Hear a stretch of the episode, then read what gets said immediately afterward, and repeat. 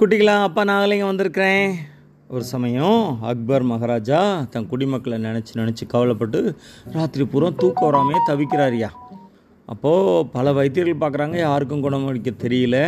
ஒரு பெர்ஷியாவிலேருந்து ஒரு வைத்தியர் வர்றார். அவர் பார்த்துட்டு சொல்கிறாரு மகாராஜா இதுக்கு ஒரே ஒரு வைத்தியம்தான் இருக்குது தினம் ராத்திரி ஒரு கதை கேட்டுட்டு நீங்கள் தூங்குனீங்கன்னா சரியாக இருக்கும். உங்களுக்கு தூக்கமும் வந்துடும் அப்படிங்கிறார்.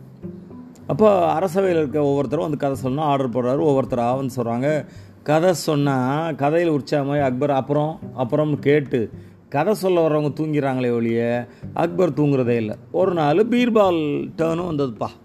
பீர்பால் வந்து கதை சொன்னார்.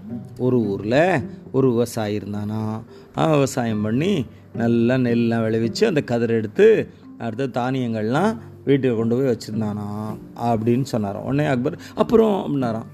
இல்லை பத்திரமா வச்சுருந்த போது பறவைகள்லாம் வந்து வீட்டுக்குள்ளே வந்து தானியத்தை எடுத்துகிட்டு போயிடுச்சான் அப்புறம் அவன் ஒரு யோசனை பண்ணானா தானியங்களை ஒரு பெரிய க குதிரில் போட்டு மேலே துணியை வச்சு மூடிட்டானா இந்த பறவைகள் என்ன பண்ணுச்சான் வீட்டுக்கு வந்து ஒரு எலி இருக்கிறத பார்த்துட்டு எலிகிட்ட சொல்லி அந்த துணியை கடிக்க சொல்லிச்சான் அப்புறம் அப்படின்னாராம் அந்த எலியும் துணியை கடிச்சதான். அப்போ பறவைகள் வந்து தானியத்தை எடுக்க ஆரம்பிச்சதான். கிட்டத்தட்ட ஆயிரம் பறவைகள் வந்ததா மகாராஜா? அப்புறம் முதல் பறவை வந்துச்சு தானியத்தை எடுத்துகிட்டு பறந்துச்சு. அப்புறம் ரெண்டாவது பறவை வந்துச்சு தானிய எடுத்து பறந்துச்சு.